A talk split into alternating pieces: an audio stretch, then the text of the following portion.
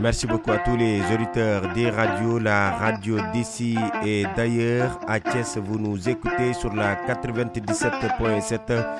Bienvenue dans votre rubrique préférée, le Sénégal dans l'histoire, présentée par Migui Maramdiaye.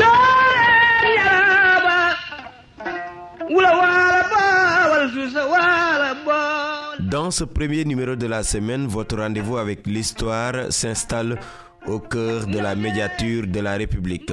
C'est pour revisiter la vie et l'œuvre du premier médiateur Ousmane Ablaï Kamara.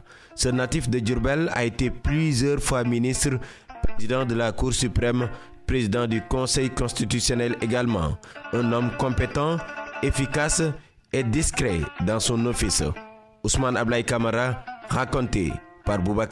Ousmane Kamara est né le 14 mai 1931 à Djurbel d'une famille bigame de six enfants dont il est le cadet. Il entre en 1939 de même que sa sœur Aïda à l'école française. Il continue l'après-midi à faire paître les troupeaux avec son compagnon Amadou Alidien avec qui il va avoir une communauté d'itinéraires scolaires. La guerre et ses privations vont se doubler de catastrophes familiales. Son père, victime d'un accident de travail, est obligé de prendre sa retraite, ses parents se retrouvent ruinés. Il est alors envoyé à Kaulak pour suivre ses études chez son oncle Amadou Sow. Après avoir été reçu au certificat d'études primaires, il est aussi au concours d'entrée en sixième et entre au lycée Federbe de Saint-Louis.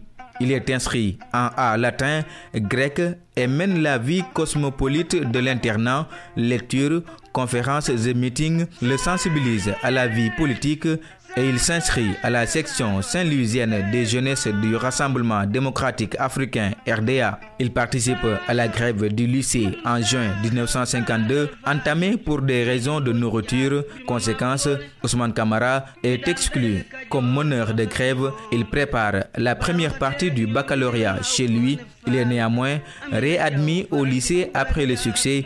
En 1953, il obtient la deuxième partie d'un baccalauréat philosophe. À la rentrée d'octobre, il entame un cursus universitaire à l'école supérieure de droit de l'Institut des hautes études de Dakar. Boubacar Ousmane Ablaï Kamara, qui va se rendre plus tard en France, va devenir un des leaders de la Fédération des étudiants d'Afrique noire en France. Il a été même le vice-président aux affaires panafricaines, ce qui lui a permis de faire le tour du monde. Après l'indépendance, il va abandonner toute radicalité politique pour devenir un grand commis de l'État. Migi Maramdiaye, le 28 février 1970, Abdou Diouf, juste nommé Premier ministre, lui propose le poste de ministre chargé du travail et de la fonction publique. Abdou Diouf fait de la sénégalisation des emplois sa priorité. Ousmane Kamara demande alors un plan de sénégalisation à toutes les entreprises, mais il n'aura pas le temps de mener sa tâche à bien car au remaniement ministériel du 14 décembre 1970, il devient ministre de l'Information auprès des assemblées et va œuvrer à l'introduction de la télévision au Sénégal. Après les élections de février 1973, est créé un poste de ministre de l'Enseignement supérieur qui lui est confié. Il est chargé de poursuivre la réforme commencée en 1969, il commence par sénégaliser le personnel administratif en organisant un concours. Il travaille au développement du Conseil africain et malgache pour l'enseignement supérieur CAMES, dirigé par Joseph Kizerbo, qui permet de qualifier les enseignants sans passer par les instances françaises. C'est l'époque aussi de la sénégalisation des enseignements. Il termine sa carrière comme médiateur de la République et président du Conseil d'État. Ousmane Ablaï Kamara, premier médiateur de la République, raconté par Boubacar. Merci beaucoup.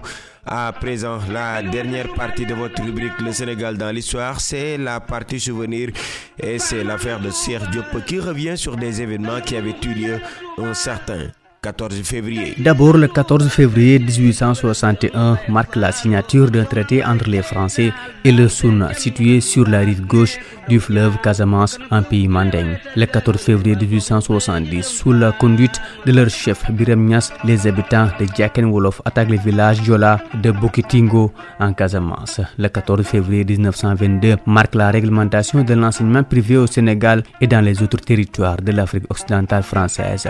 En 1960, 1970. Cette date marque la fondation du quotidien national d'information Le Soleil qui prend la suite de Dakar Matin créé en 1961. C'est à cette date en 2014 que l'artiste, compositeur et chanteur sénégalo-américain Alun Badara Thiam alias Ekon entame par le Sénégal une tournée avec son équipe dans six pays africains afin de présenter son initiative Econ Lighting Africa qui consiste à doter des villes et villages de ces pays en équipement de fourniture d'énergie solaire. Et enfin, le 14 février 2018 l'arrivée à Dakar du président libérien George Weah pour une visite de travail et d'amitié. Ancien footballeur professionnel, il avait remporté en 1995 le ballon d'or européen. Cet élément met un terme à ce numéro de votre rendez-vous préféré, le Sénégal dans l'histoire. C'était le premier numéro de la semaine présenté par Migui Maram Ndiaye avec l'appui technique de Serine Chaludem.